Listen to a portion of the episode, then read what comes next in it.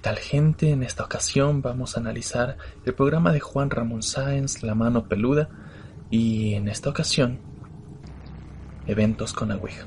Sin más dilatación, os dejo con las historias.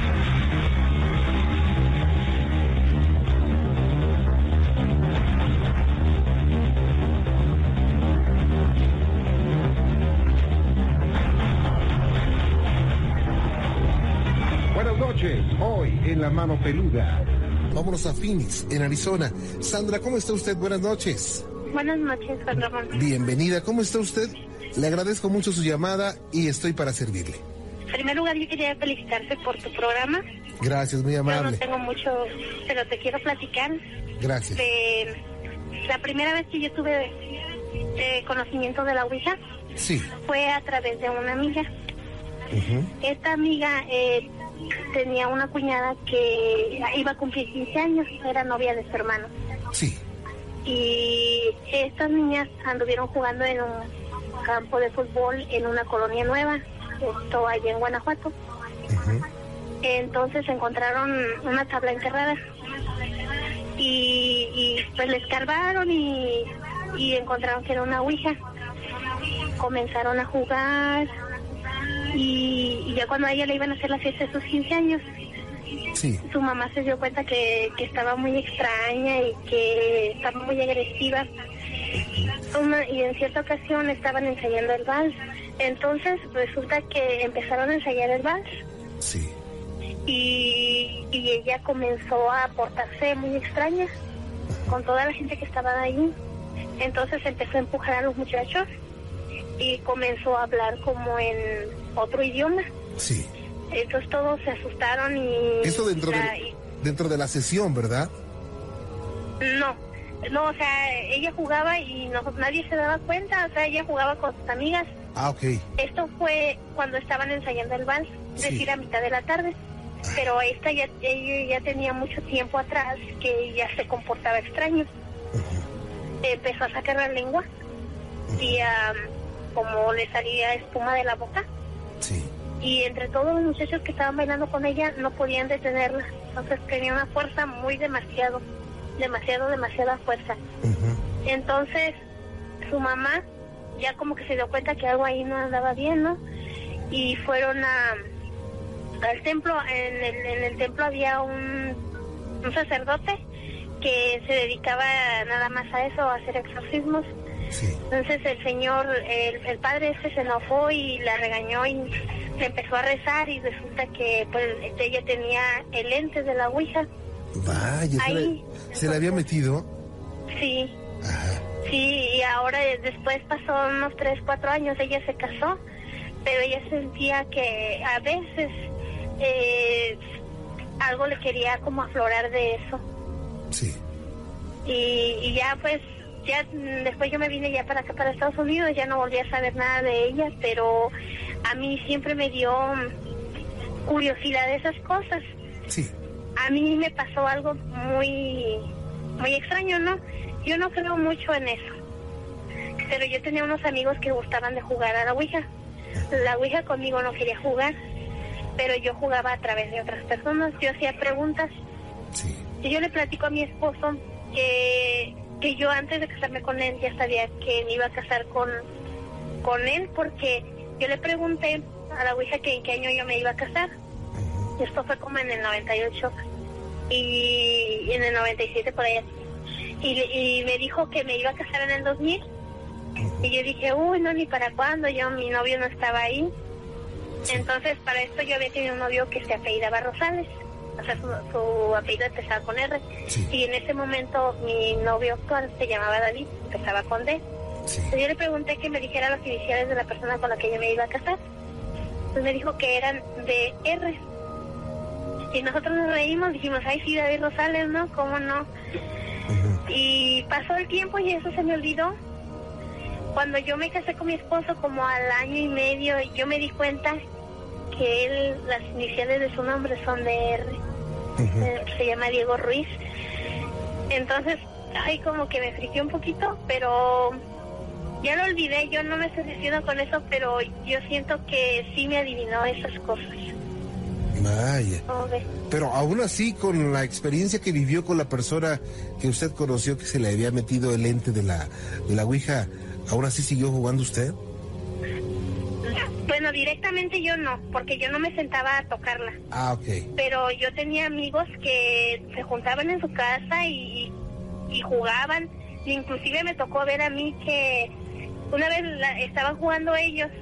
Estábamos muchos, éramos muchos jóvenes que nos juntábamos. Y ellos estaban jugando, entonces como había uno, siempre hay uno no que no cree y empezó a jugar y le decía, ay sí que me adivine de qué color traigo mi truza, que no sé qué, y todos nos reíamos, entonces la ouija como que se empezó a molestar y le dijo a la que estaba jugando que su papá se iba a morir de un infarto si ella seguía haciendo eso. Y la muchacha esta se empezó a poner muy, muy mal. Le dio ataque de nervios, la tuvieron que llevar a su casa. Sí. De días nosotros nos enteramos que su papá efectivamente estaba enfermo del corazón. Nunca supe si el señor se compuso, no sé, ya esto es como que a mí me dio miedo y ya no me juntaba con ellos. Sandra, ¿qué piensa usted de todo esto? Yo que pienso que definitivamente sí existen cosas, sí existen energías y sí existen momentos en que uno no las puede manejar. Y, y- pero que a veces la curiosidad es más grande. Yo eso es lo que yo Claro. Vaya Sandra, pues una historia que queda por siempre en su recuerdo y le agradezco mucho y le envío un saludo cordial a la familia Ruiz y a todos los amigos que nos escuchan allá en Phoenix, en Arizona. Sandra, cuídese mucho y le agradezco y estoy para servirle y ojalá no sea la primera vez que nos llame. Ah, sí, será un placer. Gracias a ustedes. Cuídese mucho. Cuídense mucho ustedes también. Bueno, aquí vamos como siempre, ¿no? En esta historia, alguien que encontró un objeto que forma parte de la Ouija en esta, en este, en esta ocasión, el lente. Recordemos, y como ya hemos dicho antes, cualquier tipo de objeto que haya sido utilizado en un acto demoníaco, en un ritual, en lo que sea, pero de carácter o índole demoníaca, siempre va a cargar con ello espíritu, siempre va a cargar esa energía maligna. Entonces, si tú llevas ese objeto, también estás llevando al demonio o a los demonios, porque no siempre es uno, muchas veces son dos, tres, cinco o más. Entonces imagínate como que esto es como cuando tú vas a, comprar, cuando vas de compras. Tú, te- tú llevas una funda, pero dentro de la funda llevas varios, varios objetos. Entonces, lo mismo es con los demonios. Tú pensarás que llevas un objeto, pero estás llevando varios demonios con ellos. Y estos se te se pegan a tu vida, se arraigan a ella, como, como las señales que está dando esta, esta chica de sacar la lengua, que es un, es un clásico, una clásica señal de un demonio o de posesión de un demonio conocido como serpiente antigua, Lucifer, Satanás, como lo conozcas, pero es eh, una serpiente y por lo general suelen hacer sonidos similares o semejantes a una serpiente. Entonces, en resumen, ese es un demonio muy poderoso que hará hasta lo, lo imposible por arraigarse a la vida de esa persona y de igual manera no va a querer ir. De hecho, se considera que los exorcismos de este tipo de, mo- de demonios son los más complejos, justamente porque Satanás pues no va a querer deshabitar esa, ese, ese cuerpo. Y en efecto, que quede claro que si existen los demonios, si existen los espíritus, y en consecuencia existe Dios y existe el infierno. Vamos al siguiente caso. Y gracias por estar con nosotros. Gracias. A tus órdenes. Este, bueno, pues hace en marzo, Ajá. este, que fueron las vacaciones, siempre voy este a visitar a mi familia que vive en Veracruz. Ok. Bueno, en el crucero, es un pueblito ahí cerca de Jalapa. Ujú. Y entonces, este, pues una noche ya me iba a dormir, pero pues ya estaba así tranquila y de repente sentí mucho miedo, mucho, mucho miedo- miedo. Pero no sabes por qué. Ajá, no, de la nada. Ah, ok. Y entonces, este, pues ya lo único que hice fue cerrar mis ojos. Y ya cuando, este, pues estaban con mis ojos cerrados, yo sentía que una persona me veía. Ajá. Ay, que estaba así como enfrente de mí. Y entonces, pues más miedo me dio. Y ya. Entonces, ahí este. el, el azulejo del piso, Sí. hay uno que está roto en ese cuarto. Y entonces, si pasa este, pisándolo, pues escucha como rechina. Y entonces yo escuchaba que, que hacían ese ruido, pero como si lo hicieran adrede. Ah, caray. Y, y ya, pues entonces, mm, no sé, yo estaba aterrada, así como, no sé, muy, muy nerviosa y con mucho miedo. Ajá. Y no, no, pues yo pensaba, ¿no? Pues ya voy a abrir los ojos y me voy a ir al cuarto donde está mi mamá, porque tenía mucho miedo. Sí. Y ya. Nunca antes se había ocurrido. No, nunca, nunca, nunca. Ah, Ok. Y entonces ya, este, pues ya, a pesar de todo el miedo, y ya me decidí y ya me fui rápido al cuarto de mi mamá y ya, pues, pues me, me acosté. Pero ya cuando me estaba acostando, bueno, volví a cerrar mis ojos y este, escuché el, el grito de, de la llorona. Wow. ¿Y cómo era el grito, eh? Pues no, no es así de que hay mis hijos, eso no, no, bueno, a mí no me, no lo escuché así. Es un grito lastimero nada más, Ajá, ¿verdad? así un, un lamento así, pero muy grande, muy enorme y no sentí muy, muy, muy feo. Así, Ajá. muy, así sentí que recorría mi cuerpo un frío, un escalofrío muy, muy, muy feo. Ah, Y ya pues así como que me, me quedé muy asustada y ya. Pero ya luego me dormí y ya pues. De hecho mi tío y una de mis primas nos contaba que, que ellas también lo habían escuchado. Que es como, como algo pues mm, que pasa algo seguido.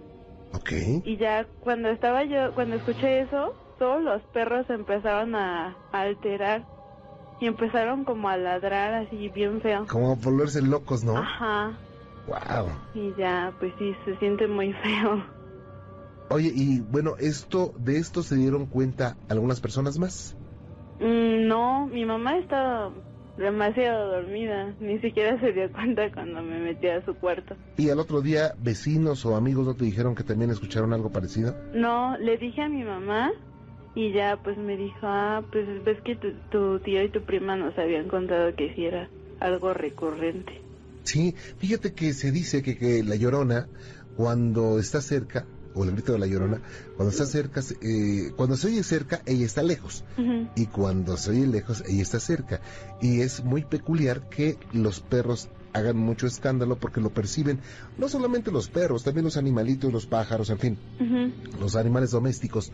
Y también se piensa que esto se presenta en un lugar donde hubo agua. Hay o hubo agua, un río, una laguna, en fin. Pero Sí, no se te enchinó la piel. ay, sí, demás. Pues sí, de, de hecho, creo que era la primera vez que me pasaba algo así. ¿Antes creías en fantasmas y todo esto? Pues de hecho a mí me gusta, me interesa mucho ese tema. O sea, Pero- siempre... Pero nunca te había pasado nada. No. Y ahora ya te pasó y ya tienes que contarle a tus nietos.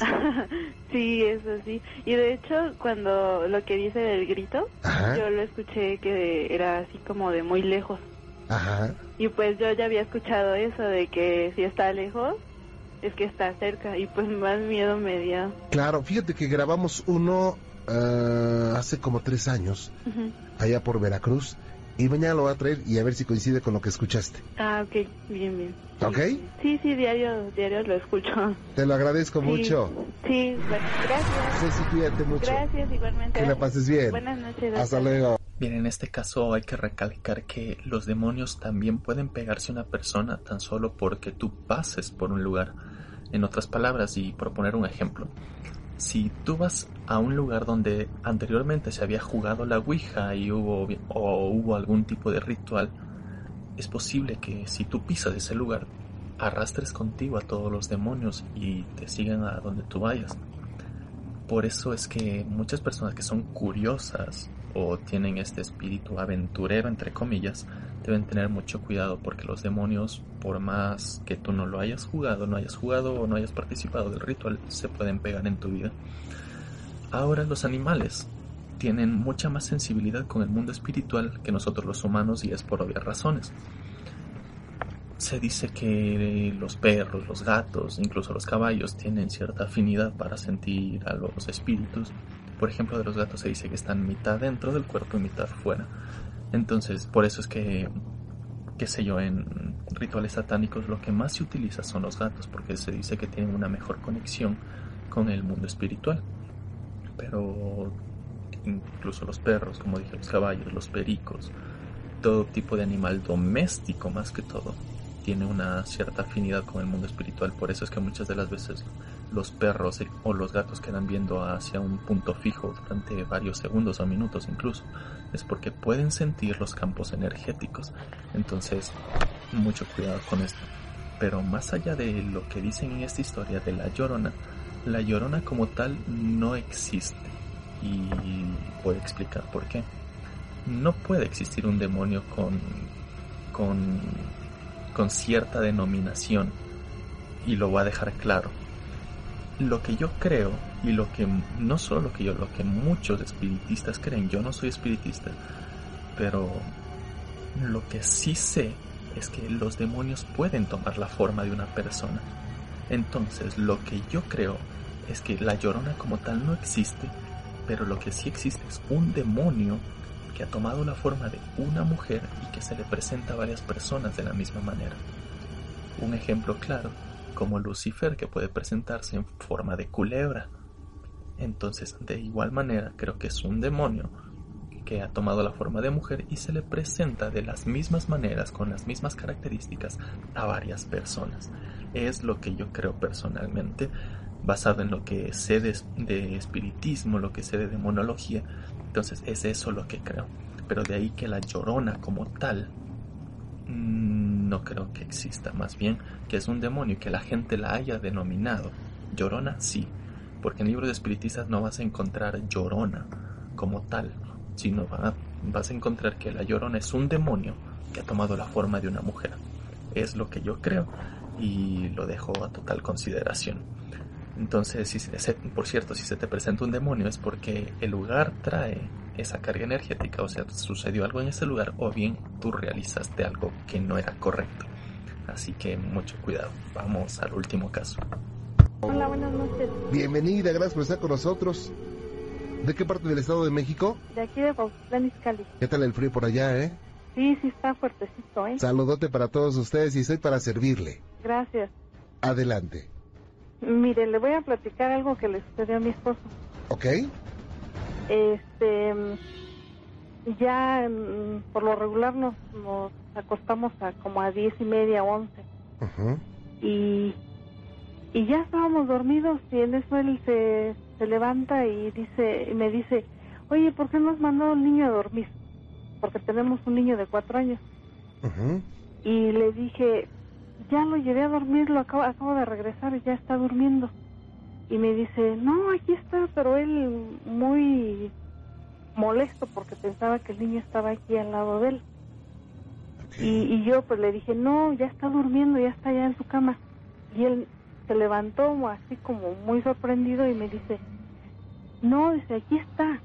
Se sentó y como tenemos las cortinas al lado y el closet, Ujú. hizo a un lado las cortinas, abrió el closet y ya se empezó como que a asustar porque me dice, no, ¿qué crees que aquí estaba bien? Acabo de ver un niño. Y se levantó, prendió la luz y lo buscó detrás de las cortinas, abrió el closet y no vio nada. Y se le empezó, se, se le empezó a hacer la piel chinita porque dice yo, te aseguro que aquí lo vi. Era un niño. y un niño que no conocía, o sea, un- no tenía por qué estar un niño ahí. Este, pues él vio la silueta de un niño porque ya estaba oscuro. Le digo, ya estábamos acostados, ya, ya casi durmiendo. Pero él se despertó porque le empezó a dar tos y ya fue que vio a la silueta. Pero él pensó que era nuestro niño de cuatro años, Ah, pero no era él porque yo acababa de, bueno, tenía como, ¿qué? Sería unos cinco o diez minutos que lo había ido a acostar a su camita y estaba allá en su cama el bebé, el niño. ¿Y este niño qué características tenía? ¿Cómo vestía? Pues no, no lo vio porque le digo que ya estaba oscuro. O sea, nada más vio el contorno. Nada más digamos. vio la pura silueta Ah, de un, del niño. Y fue cuando él insistía que era nuestro niño, pero le, yo le dije no y el niño está en la cama. Y él se levantó así como molesto y como de que no, le abrió, este, ya hizo un lado las cortinas, lo buscó dentro del closet porque dijo, es que yo aquí lo vi. Y pues resulta que no, no era. ¿Qué cree que sea? ¿Solamente esa vez lo vieron? Este, no, le sucedió, sucedió otra vez. Que este, no bueno nos metimos a bañar él y yo entonces yo salí primero y, y me grita muy enojada y me dice oye te llevaste el jabón. Le digo no ahí se quedó cómo voy a sacar yo el jabón y me dice no porque no está digo "Ah, pues búscalo bien y ahí yo no me traje nada Pues sí sería lógico que sacara el jabón no Claro. y, y me volvió a gritar, dice, pues no está, aquí no lo encuentro. Entonces, después salió él asustado otra vez con y me mostró su piel así chinita, ¿no? Me dice, ¿qué crees?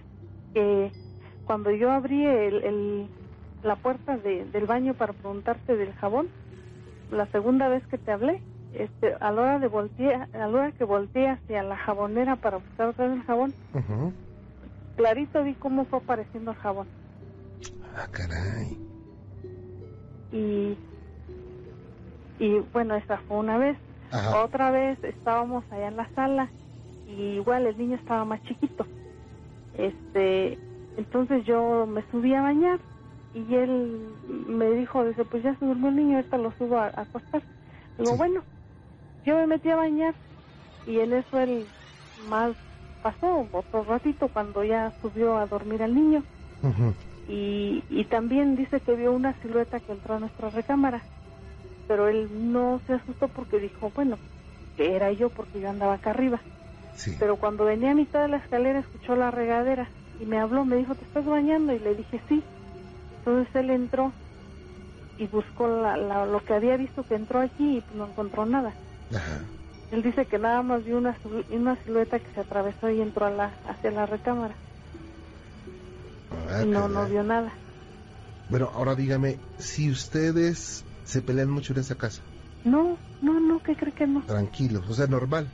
Pues a veces por los niños que luego los regañamos porque hacen travesuras, así, Ajá. pero así por nosotros que tengamos problemas, no. Ah, ok. Fíjense que hay algunos, eh, algunas energías, que yo les llamo traviesos, Ajá, que se presentan en forma de niños, para que la gente crea que son almas de niños y que son angelitos y que han de ver muerto y por eso se manifiestan. Pero se sabe que los niños, cuando fallece un niño, su alma, su espíritu o su esencia va a trasladarse a otro plano de existencia ajá, eh, sin trámite alguno. Los seres humanos adultos nos podemos atorar un poquito por los apegos, por los compromisos espirituales que tengamos, por nuestras actitudes, por muchas cosas, ¿no? ¿Ha oído usted que, di- que dicen, eh, lo malo que hagas en este mundo lo vas a pagar en este mundo? Sí, pero vivo o muerto. Entonces, sin que haya una verdad absoluta en torno a todo esto, hay algunos seres traviesos que les llamo, que hacen eso. Pero lo que pueden hacer es oración. La oración es, pero fundamental para que se vaya esto. Yo les recomiendo que hagan oración con el Salmo 91 de la Ajá. Biblia. Es muy importante. El Salmo 91 es Sí. un salmo de liberación.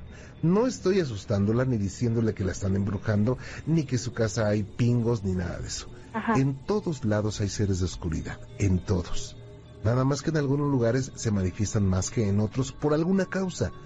Y siempre hay un fundamento por qué estén en ese lugar.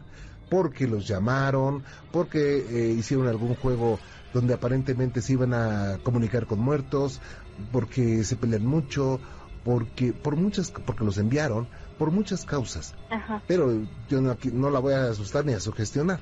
En todos lados hay y yo creo que con eso se va. Con el, con la oración. Con la oración. es- Salmo 91.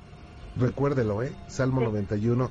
También puede ser el 121, el 23, pero el, el 91 es especial de liberación. Bueno, ¿Eh? muy bien. Cuídese mucho. Pues muchas gracias. Que la pase muy bien. Hasta luego. Hasta luego. Buenas noches.